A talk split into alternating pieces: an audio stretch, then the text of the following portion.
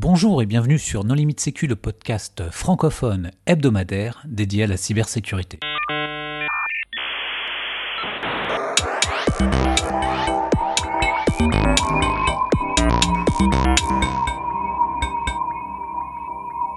Alors euh, aujourd'hui un épisode un peu particulier puisque nous enregistrons en direct du stick avec euh, Alex Ionescu qui vient de terminer une keynote. Bonjour Alex. Bonjour. Est-ce que tu viens de présenter en deux mots? Euh, oui, donc euh, je suis Alex Ionescu, vice-président chez CrowdStrike euh, et euh, expert en matière de Windows Internals. Pour participer à cet enregistrement, les contributeurs No Limit Sécu sont Hervé Schauer, Bonjour. Vladimir Collin Bonjour. et moi-même euh, Nicolas Ruff. Alex, est-ce que tu peux euh, commencer par le début et nous expliquer comment tu es venu à travailler dans l'informatique et plus particulièrement la sécurité? Oui, euh, donc euh, j'ai grandi en Roumanie. Euh, on n'avait pas un grand accès euh, à tout ce qui était informatique et jeux vidéo et tout ça. Mais j'ai eu la chance d'avoir un père qui travaillait dans le domaine. Et donc j'avais un laptop à la maison. Et je m'amusais à bypasser et contourner tout ce que mon père avait mis pour m'empêcher d'utiliser le système. Des trucs en Pascal, en COBOL, du QBasic avec un petit CTRL-C. Et je me suis attardé à, à écrire des hooks et des rootkits et tout ça euh, dès le début euh, pour m'amuser à, euh, faire en sorte que mes parents ne puissent pas utiliser le système à eux. Donc, avec le temps, ouais, qu'il y a d'autres domaines qu'on peut utiliser et appliquer ça aussi. Alors tu parles de QBasic, ça veut dire que tes rootkits c'était des programmes TSR sous MS-DOS Alors, effectivement, oui. C'était du QBasic professionnel qui pouvait compiler des vrais .com et pas seulement des points basses. Ah, une des premières choses pour lesquelles euh, tu as été connu publiquement, c'est ton travail sur le projet ReactOS. Enfin, peut-être que je me trompe, peut-être qu'il y a eu des choses avant, mais en tout cas, c'était un travail très visible. Est-ce que tu peux nous parler un peu de ce projet, euh, ta contribution et l'état dans lequel il est actuellement euh? Euh, donc l'ActOS, c'est un projet open source euh, de, en fait, qui, veut réécrire euh, en entier euh, toute la toute la stack de Windows, la partie du noyau, les pilotes et les applications aussi. C'est un peu similaire au projet Wine que certains connaissent, qui permet d'exécuter des applications Windows sous Linux. Avec l'ActOS, on n'a pas besoin du Linux, c'est vraiment un noyau Windows dès le début aussi. Euh, donc, j'ai joint le projet en version 0.2 euh, quand il y avait finalement une, une GUI, euh, mini Win32K.6, euh, et j'ai commencé à écrire des grosses parties du noyau, tout ce qui est synchronisation des objets, processus, threads. euh, et pendant que j'étais à l'école, c'était le véhicule qui m'a appris à comment coder, de coder des codes Windows, écrire des pilotes et tout ça. Euh, faire beaucoup de rétro, euh, trouver beaucoup de bugs dans Windows parce que de temps en temps, je euh, reversais une fonction, je la réécrivais et puis je voyais qu'il y avait un bug. Je me disais, bon, j'ai mal, j'ai mal reverse, mais en fait, le bug, il était dans, dans le code source aussi. Bon, avec euh, tout ce que j'ai à faire maintenant, j'ai plus de temps euh, à bosser dessus, euh, mais je sais quand même de temps en temps. Mais sinon, euh, c'est un projet assez, euh, assez sain, euh, 20-30 personnes dessus. il y a même maintenant des, des donations, des Kickstarter, tout ça. On peut jouer des jeux, du Quake, des Visual Basic, donc Office. C'est utilisable dans, dans, sur certaines VM, dans certains cas. C'est aussi bien juste de montrer aux gens la complexité d'un OS aussi compliqué que Windows. D'ailleurs, à propos des bugs, euh, quand tu rencontrais des bugs, on va dire plutôt fonctionnels, mais qui faisaient quand même marcher le système, tu les réimplémentais tels quels ou tu les corrigeais? Parce que parfois, tu as les développeurs qui utilisent des bugs et euh, implémentent des contournements justement pour continuer à fonctionner avec ces bugs. Ouais, voilà, et donc euh, une bonne question, et surtout en plus de ça, euh, la pensée, oui, on, gardait les bugs, surtout moi. Euh, il y avait des devs chez Lactose qui n'aimaient pas vraiment, qui aimaient, aimaient pas cette euh, tactique-là, mais l'honnêteté, c'est que oui, il y a beaucoup de bugs dans Windows qui sont de fonctionnels, bien sûr, pas, pas de sécurité, qui restent là parce qu'il y a des grands logiciels qui les utilisent. Euh, il y a même euh, la Shim Database, la database de compatibilité de Windows, qui rajoute des bugs, en fait, par exprès, euh, pour que les applications, les anciennes applications fonctionnent comme il faut. Et c'est ça, en fait, qui m'a vraiment fait, d'une certaine façon, respecter Microsoft de tout le travail qu'ils doivent mettre, d'essayer d'améliorer le système, mais en même temps de garder la rétrocompatibilité avec Lotus Notes ou Corel 1, 2, 3. Oui, tu avais commencé une série de blog posts d'ailleurs sur la Chim Engine. euh, Est-ce que tu as été au bout? Je crois que le dernier volume n'est jamais sorti, non? Ouais, donc euh, voilà, j'ai souvent la tendance de débuter des blog post séries, de, de ne pas les terminer. Euh, dans ce cas-là, ce qui s'était passé, c'est euh, bon, on m'avait recommandé de donner un peu de temps à Microsoft à corriger certaines choses parce que j'allais euh, trop, trop vite pousser des utilisations offensives de ce que je suis en train de démontrer. Parce que dans le temps, on pouvait écrire des hot patch avec la shim database qui n'était pas signée. Et donc, euh, en Windows 8, ils ont enlevé la fonctionnalité hot patch par shim database. Bon, j'ai jamais eu le temps de, de finir. En plus de ça, euh, ce que j'ai beaucoup aimé, c'est qu'il y a d'autres chercheurs euh, qui ont pris ma recherche, qui ont, ils l'ont poussé, ont fait des outils et tout ça. Donc, je me suis dit, euh, tout ce que j'avais à dire a déjà été, déjà été dit. Quand tu contribuais à ReactOS, t'avais quel âge? Je pense que j'ai commencé à environ 14 ou 15 ans, jusqu'à environ 18 ou 19 ans. Voilà, donc ça, ça, ça montrera aux auditeurs euh, à l'âge à laquelle il faut commencer à programmer. Ouais, 14 ans, c'est déjà tard. hein. Oui, c'est dès, dès le col- dès le collège normalement. Oui, enfin, ReactOS, euh, c'est déjà haut de gamme. Alors, tu es aussi connu pour euh, avoir collaboré au livre Windows Internals avec Marc Rusinovich. Euh, comment ça se passe un peu la collaboration avec lui euh, Et puis, question subsidiaire, euh, est-ce que euh, le prochain, enfin le deuxième tome euh, du dernier, la dernière édition va bientôt sortir? Bonne question, euh, les deux. Euh, la- quand j'ai commencé, euh, Marc était vraiment, ben, même maintenant, mais quand j'ai commencé, j'étais vraiment euh, impressionné de travailler avec euh, Rusinovich parce que c'était vraiment un, un de mes zéros. Euh, c'est ce que je lisais, euh, ses blog posts et ses outils quand j'apprenais moi-même. Euh, et en fait, ce qui s'est passé, c'est qu'il venait justement de se faire embaucher par Microsoft, de se faire acheter en fait sa boîte. Euh, il a, et lui et David avaient vraiment besoin d'aide euh, avec le livre. Donc, c'était une, belle collaboration pendant que j'étais en Lactos aussi en même temps. Euh, et maintenant, puisqu'il est devenu euh, CTO chez Azure là-bas, c'est plutôt moi qui s'en occupe tout seul avec mes propres coéquipiers maintenant. Donc, la première partie de la septième édition, on l'a fait avec Pavel, qui bossait chez Microsoft avant. Et maintenant, la deuxième partie, c'est Andrea Alevi qui travaille dessus très, très grandement. Et euh, je me sens un peu mal parce que là, je suis devenu euh, comme Marc, moi-même très occupé. Et euh, on avait commencé à dire qu'on fait chacun la moitié. Euh, là, c'est lui qui fait 75%. Là, c'est lui qui fait 90%. Euh, donc, euh, ouais, il a fini quatre chapitres et demi. Moi, il me laisse mon chapitre et demi à moi. Donc, on espère finir de la fin de, ce mois-ci, donc fin juin. Et ensuite, que ça soit imprimé, tout ça. Mais il faut vraiment remercier Andrea pour le travail qu'il a fait.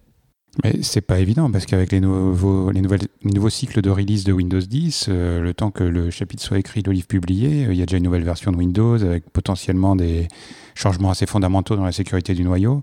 Est-ce que euh, vous arrivez à suivre les évolutions Windows? Est-ce que vous êtes prévenu en avance par Microsoft? Est-ce que vous regardez les insider builds Ce qu'on a eu beaucoup de chance, c'est utiliser le modèle de Marc et David. Donc, David Solomon, lui, il ne bossait pas chez Microsoft, mais il était externe et il comprenait bien le système.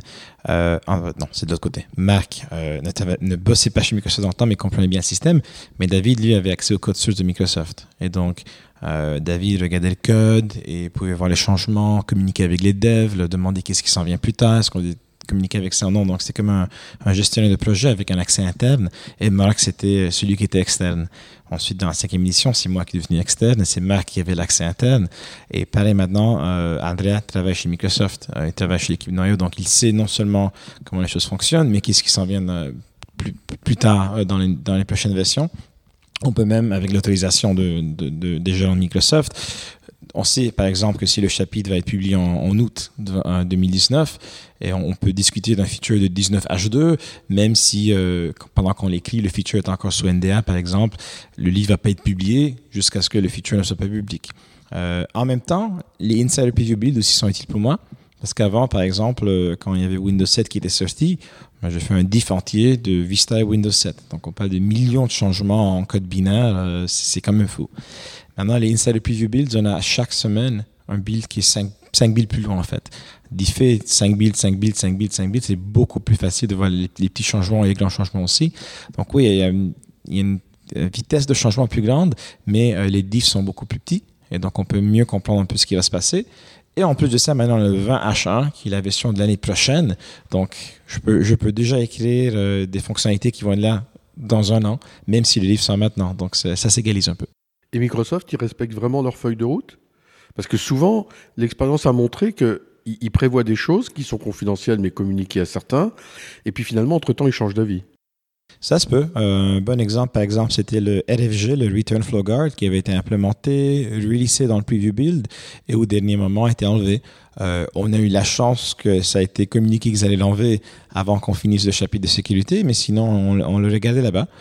Mais bof, euh, le livre n'est pas une garantie que tout ce qu'on discute euh, sera là toujours de la même façon. Donc, euh, mais c'est une possibilité. Mais ce qui est quand même assez incroyable, c'est qu'un livre qui documente le fonctionnement interne de Windows, donc de Microsoft, est écrit par des gens externes à Microsoft. C'est presque c'est de la rétro-documentation. Et euh, est-ce que tu sais, toi, comment est-ce que les gens en interne chez Microsoft euh, euh, prennent ce livre? Est-ce que voilà, c'est un livre pas plus qu'un autre? Ou est-ce qu'ils l'utilisent carrément pour se former plutôt que d'utiliser des docs internes? Ouais, le, livre est utilisé pour la formation interne. En fait, on m'a même demandé de temps en temps de d'écrire sur certaines composantes du, du noyau qui n'allaient pas être dans, la, dans, la, dans le contenu. En fait, parce qu'ils voulaient que les gens se forment et, qu'on le comprennent mieux. C'est pour ça aussi qu'on a accès aux devs. On a toujours quelqu'un à l'interne aussi. Donc, c'est une, une collaboration de deux côtés. Microsoft utilise et nous aussi, on a la chance de documenter pour ceux qui sont externes. Et les formations que tu dispenses, tu les dispenses aussi chez Microsoft? Avant, je dispensais chez Microsoft aussi, euh, avec Marc, euh, pendant 5-6 ans. Maintenant, ce qui se passe chez Microsoft, ils, n'ont plus vraiment de, centre de formation externe où ils amènent les gens. Donc, c'est des formations qu'ils font internes. Euh, mais avant, oui, je, les formais aussi. Mais c'est quand même quelque chose d'assez naturel, je trouve. Parce que même chez ma boîte, je veux que mes devs sont en train de bosser sur ce que je leur demande de bosser, pas d'apprendre comment euh, tout le système fonctionne et euh, de se mettre à écrire un livre. Donc, je comprends un peu pourquoi il n'y a pas quelqu'un chez Microsoft qui écrit un livre comme ça, parce que c'est pas, c'est pas le boulot là-bas de faire. L'accès au code source de Windows, c'est pas non plus quelque chose de fabuleusement compliqué à obtenir, non? Parce que par exemple, tous les gouvernements l'ont. En France, l'INRIA en a une copie. Il y a le Windows Research Kernel. Il y a pas mal de partenaires qui ont apparemment une copie du code source. On raconte cet incident qui aurait lieu avec NT4 ou Windows 2000 où Microsoft a entièrement perdu leur code source et ont demandé à des partenaires de leur rendre les, enfin de leur renvoyer les fichiers qu'ils leur avaient donnés pour développer les drivers. Donc, est-ce que toi, tu as accès ou est-ce que tu as envie d'avoir accès au code source de Windows ou est-ce qu'au contraire, ça poserait des problèmes euh, parce qu'après, tu pourrais plus tout raconter? Ouais, donc j'ai pas d'accès euh, en ce moment. Euh, j'ai pas eu d'accès avant non plus, sauf bien sûr, euh, comme tu as mentionné, les leaks euh, NT4, Windows 2000, Windows Research Kernel. Euh, Il y, en a sur GitHub, donc c'est difficile de pas chercher une, le nom d'une fonction et on trouve un site .ro slash euh, kernel entos et c'est le code, c'est le code source du WRK. Maintenant, depuis 2003, euh, il y a plus, bon, ce que je sache, je suis pas dans ma chaîne noire, j'ai pas vu de, de code source public. Euh, donc là, on parle de Vista, Windows 7, 8, 8.1, 10. Ça, c'est pas des trucs qui ont vraiment leaké. Euh, et de plus en plus, Microsoft en fait font de l'open source eux-mêmes. On a XAML maintenant, WDF, donc euh, PowerShell? PowerShell aussi, ouais. Et Microsoft Linux. Microsoft Linux, ouais, voilà. Euh, et oui, ça serait un grand problème pour moi, hein, parce que les, les présentations que je donne, les recherches que je fais, euh, il faut quand même que je garde un, que ça soit des reverse et que ça soit pas des informations confidentielles que je commence à publier sur le web. Et donc, pour euh, améliorer euh, l'agilité dans l'édition de ce livre, est-ce que vous envisagez de publier des chapitres euh, en cours d'écriture, des choses comme ça? Parce que le, le public s'impatiente. Ouais, le, en, en fait, ça a été discuté au début. hein, de, de lâcher un, cha- un chapitre à la, à la fois. Mais ce qu'on a remarqué, c'est justement ça, puisque le livre prend un peu de temps à finir, ça nous donne la chance de revenir sur d'autres chapitres, de réaliser, ah, mais ici, en chapitre 7, on a dit ça, mais il faut revenir dans le 2. Donc, euh, laisser un chapitre à la fois, c'est difficile parce qu'on ne peut pas revenir dessus. Euh, et aussi, il y a des gens, surtout quand il y a un bouquin comme ça, qui aiment euh, l'avoir en physique, hein, qui, qui aiment avoir le vrai livre, surtout parce que là, on peut mettre les, les écrans par-dessus et les élever un peu. Donc, ça fait un bon desk, desk stand euh, pour les écrans. euh, donc, ouais. En fait, il faudrait le mettre sur Git. Ouais, voilà. Il y a le, c'est le code pénal français qui est sur GitHub, je crois. Il y, a, il y a aussi des États américains aussi qui, où tu peux faire des pull requests. euh, sur- Puis tu peux voir les différences euh, entre les différents commits. euh. Ouais, là, ça, là c'est du commercial, hein, parce que là, Microsoft Press, euh, tout ça, O'Reilly, euh, Tu viens régulièrement en France, tu donnes des conférences, tu donnes des formations. Quelle est ta vision, euh, vue du Canada, de la cybersécurité en France? La France, c'est vraiment un des pays que je trouve qui a une, une des plus grandes maturités en, en cybersécurité. Même dans mes formations, par exemple, j'utilise 5-6 outils qui sont faits par des Français, euh, en deux qui sont faits par des Américains. Euh, il y a toujours des présentations euh, françaises auxquelles je me réfère. Et ce que je sais, c'est j'ai la chance, justement, parce que je, je suis Canadien, je suis, pas, je suis Québécois, je suis pas Français, d'a- d'avoir accès à tout ce monde-là? Euh, mais beaucoup de, chercheurs américains, anglais, tout ça, qui n'ont aucune idée de ce qui se passe, qui redécouvrent les mêmes choses, qui réécrivent les mêmes outils. Euh, je pense à LPC View, Dependencies, euh, des, des, debuggers hyperviseurs, tout ça. c'est les Français qui le font, c'est les Français qui font, c'est les Français qui font. je ne sais pas comment c'est rendu à ce point-là. Est-ce que c'est l'éducation, l'intérêt des gens? Mais c'est bien de voir ça.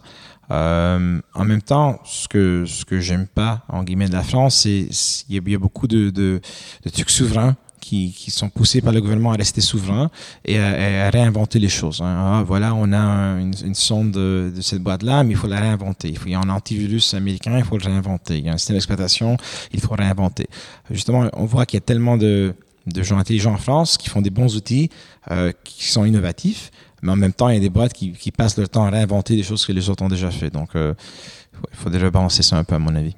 Après, sur l'écosystème français, c'est vrai qu'on a la chance d'avoir des, des, gens qui sont reconnus mondialement et qui euh, développent des outils utilisés par la planète entière, que ce soit Benjamin Delpier avec Mimikat ou Vincent Letou avec Pinkcastle. Euh, c'est vrai que c'est un peu particulier parce que quand tu regardes l'écosystème des outils, euh, Microsoft qui cible Windows, que ce soit pour de l'attaque ou de la défense, finalement, il y en a beaucoup de Français. Et euh, la question, c'est pourquoi? Bah, La scène reverse engineering en France a toujours été assez active euh, pour des raisons pas forcément très légales ou très claires, mais et, après, ça reste stimulé par les agences étatiques, les organisateurs de challenge. mais tu regardes, les personnes que j'ai citées ont quand même fait ces travaux tout seuls dans leur coin pour s'amuser ou pour répondre à des besoins personnels ou de leur employeur et pas forcément liés à une agence quelconque. Peut-être seulement que les outils existants sont en anglais et personne qui comprend comment les utiliser. Donc. Quand même pas. C'est vrai que Benjamin, Benjamin fait euh, tout en français euh, sur son blog. Euh. C'est vrai que même, même avant la cybersécurité, il y avait beaucoup, beaucoup de piratage en France. Il y avait beaucoup de piratage de films, de jeux vidéo, de cryptologie, de chiffrage. Chez Apple, par exemple, l'équipe Fairplay NTL était en France. Donc il y a eu beaucoup d'intérêt à tout ce qui est le, le, cracking et le hacking scene, je pense. Et c'est ça qui a mené ensuite à la cybersécurité. On a une bonne culture d'ingénieur. Ouais. Une bonne culture de la gratuité. Alors toi-même, tu développes des outils puisque tu as un compte euh, GitHub assez actif. Euh, tu as publié différents outils, par exemple un hyperviseur, des choses comme ça. Est-ce qu'il y a des projets que tu voudrais mettre en valeur particulièrement? Ouais, euh, en fait, il y, a deux projets que j'aime beaucoup sur, mon GitHub, si je peux dire ça. tout ce qui est développement firmware, il y a beaucoup d'intérêt sur, sur, le firmware des systèmes, le BIOS, le FI, tout ça. Euh, mais beaucoup de gens qui ont, peur de commencer là-dessus. Hein, c'est pas évident. Il n'y a, y a, pas un SDK sur Microsoft.com. C'est difficile. Il faut télécharger une VM, installer l'UEFI, c'est pas évident non plus. Donc, j'ai un projet qui s'appelle Visual UEFI. Euh, qui en fait permet le développement des, applications, des pilotes euh, en mode UEFI, BIOS, firmware, avec Visual Studio, on écrit du code, il y a des samples, des pilotes, on fait build, on fait play, ça lance QEMUD, déjà installé, donc ça rend vraiment le développement de tout ce qui est euh, périphérique, matériel, firmware beaucoup plus, beaucoup plus rapide et beaucoup plus facile. Euh, je connais même des, boîtes maintenant qui, l'utilisent aussi. Euh, sinon, ceux qui sont intéressés dans tout ce qui est virtualisation, j'ai deux projets SimpleVisor qui implémentent en fait un, une, une, couche de virtualisation très simple euh, je dis toujours 500 lignes de code au moins, juste pour démontrer comment ça fonctionne la virtualisation. Euh, et j'ai un projet tangentiel qui est Simple Later, qui utilise euh, la couche de virtualisation d'Hyper-V, qui existe déjà, pour créer en sorte une, partition de virtualisation en utilisant les API d'Hyper-V, qui sont maintenant disponibles en Windows 10. donc, pour ceux qui sont curieux de faire du, de l'analyse dynamique des applications, on fait un petit sandbox, en fait, de Windows Sandbox, euh, encore une fois, c'est un projet de 500 lignes euh, qui peut être utilisé euh, pour ça aussi. Qui, ressemble un peu à ce que Microsoft va ajouter dans Windows d'ailleurs, de pouvoir lancer des exécutables dans des sandbox qu'on n'avait pas tout à fait sûr de la provenance. Voilà, dans mon côté, c'était pas vraiment pour, la, faire un vrai sandbox, parce que ce que j'ai fait, j'ai mis les syscalls sur l'autre. Donc, si l'application est en train de faire un create file, je vais créer le fichier. bon, on peut le changer. Euh, mais de mon côté, c'était de créer un environnement d'exécution euh, pour faire du tracing, en fait, pour qu'on puisse voir quels sont les syscalls, quels sont les effets, euh, pas nécessairement pour mettre une couche de sécurité, mais ça peut utiliser, voilà, c'est la même technologie qu'utilise Windows Sandbox. Sur ces projets, tu cherches des utilisateurs, des contributeurs. Comment, comment on peut t'aider? Oui, souvent, ce que j'aime faire, c'est en fait lancer le, la première version. Moi, j'ai pas le temps de, de, de m'en occuper à moi. C'est pas des projets que, que je veux mener jusqu'à un bout. Euh, mais ce que je veux, c'est que les gens le fork, euh, le mènent dans le projet à eux, continuent de, bosser dessus. Et si c'est utile, Euh, c'est ça qui me plaît en fait. Moi, c'est partager les informations. Euh, si quelqu'un veut commercialiser ça ou travailler dessus, euh, j'aimerais bien ça parce que moi, mes temps sont, sont, limités. Alors, justement, tu nous parles de ton expérience de développement et tu viens de faire une keynote au stick sur l'absence de progrès, je ne vais pas dire l'échec, mais en tout cas l'absence de progrès dans la sécurité des développements logiciels. Est-ce que tu peux revenir sur les points essentiels que tu as abordés pendant ta keynote? Oui, les points essentiels, c'était que Bon, on, est en train d'améliorer la sécurité beaucoup euh, à travers les bug bounty et à travers euh, mettre beaucoup d'influence et d'impact sur la détection des bugs et le fuzzing et euh, l'exploitation des failles, les POC et tout ça, qui ont des, side effects assez intéressants du point de vue de l'économie maintenant des, bugs, où ça, on fait plus d'argent à trouver des bugs en fait qu'à faire des fixes et les corriger. On fait plus d'argent que, que, que d'écrire du code. Donc, on a moins de moins de gens qui sont en train d'écrire du code et plus de gens qui sont en train de briser du code. Et en même temps, le code qui est écrit par les gens qui continuent d'écrire du code, c'est quand même du code pourri. Euh, donc, on n'améliore pas la qualité du code, ou bien on crée des, systèmes complexes pour automatiquement s'assurer que le code pourri n'est pas vraiment exploitable, euh, à la place de juste arrêter d'écrire du code pourri.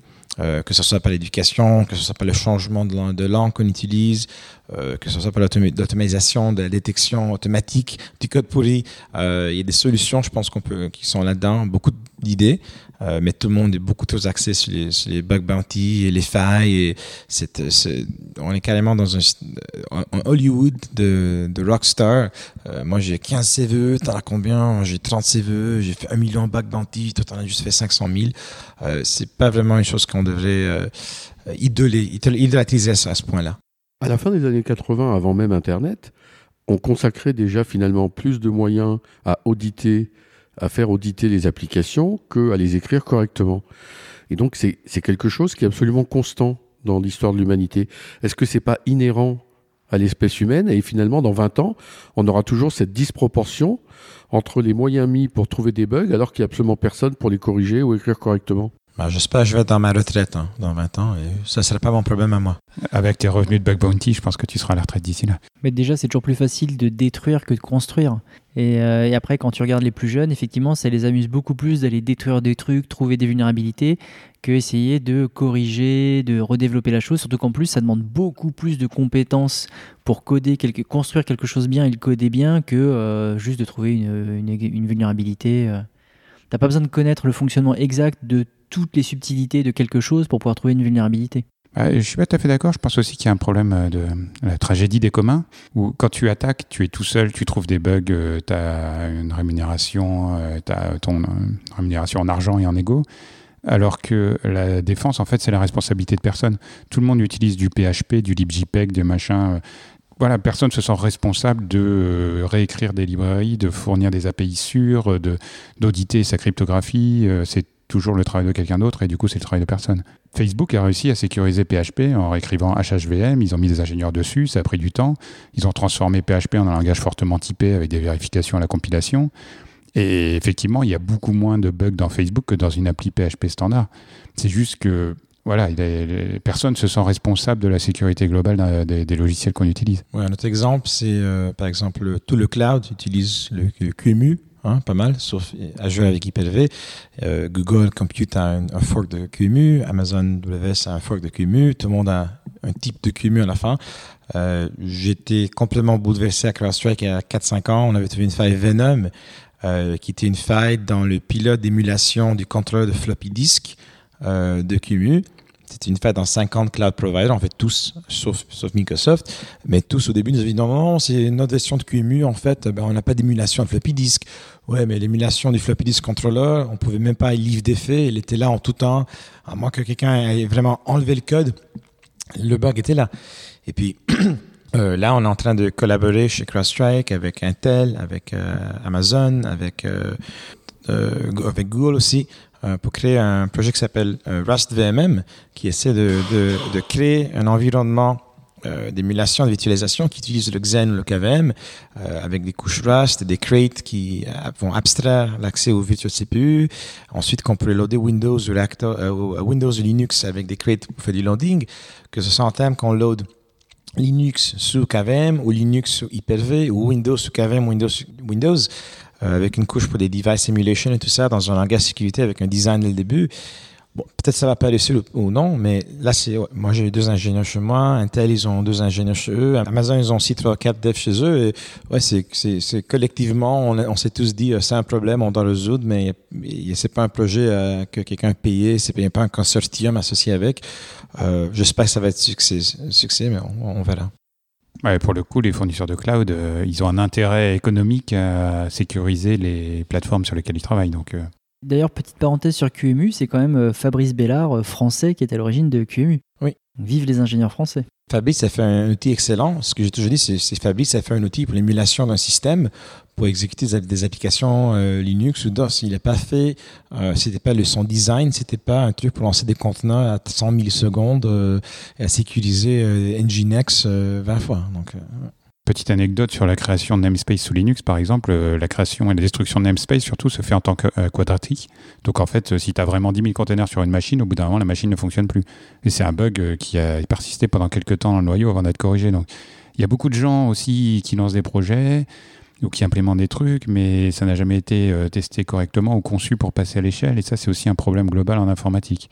Ça marche très bien sur une machine, mais hum, quand on s'en sert en production, on tombe sur des effets de bord un peu surprenants. Et aussi, le- le- des fois, c'est la combinaison de différents, différentes bibliothèques ou différents mécanismes qui n'étaient pas conçus pour travailler ensemble. On prend l'espace d'ici, on prend ça, on prend ça, et là, on les combine ensemble et j'ai un sandbox containerisé. Mais en fait, les, les trois technologies ensemble et elles elles se pilent par-dessus. En fait, on a un système moins sécurisé qu'avant.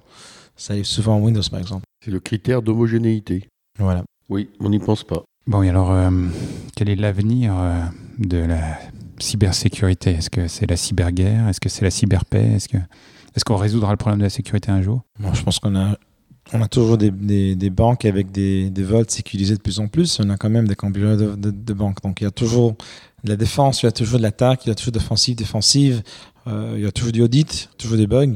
Je pense que la sécurité, c'est, c'est, ça, fait partie du mode de vie de tout le monde. Tout ce qu'il faut, c'est la prendre en charge de la comprendre de la même façon qu'on prend la sécurité physique. Hein.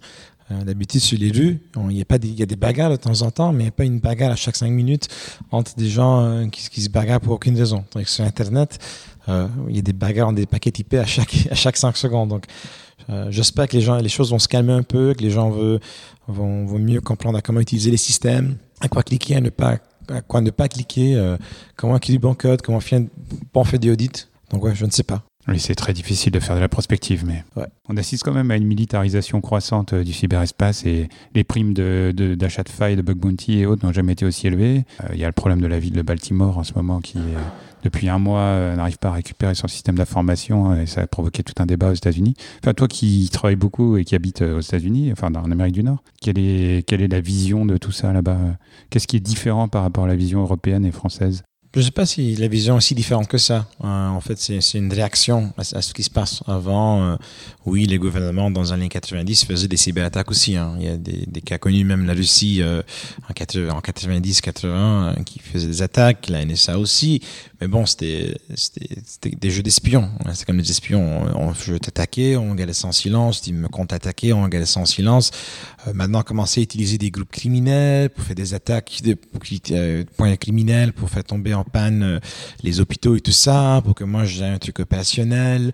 Il y a le truc en Israël, il y a quelques semaines où on a l'IDF a droné un bâtiment de Hamas avec des, euh, des cyber attaquants. Bon, ça a commencé. Est-ce que maintenant on fait du kinétique en réponse à ça? Mais les Américains le faisaient aussi. Hein. Les Américains ont droné en 2012 un, hacker qui s'est joint à ISIS. Donc ça fait partie de la gamme, mais maintenant c'est devenu beaucoup plus public, euh, c'est devenu beaucoup plus intégré à la société. Donc, euh, ouais.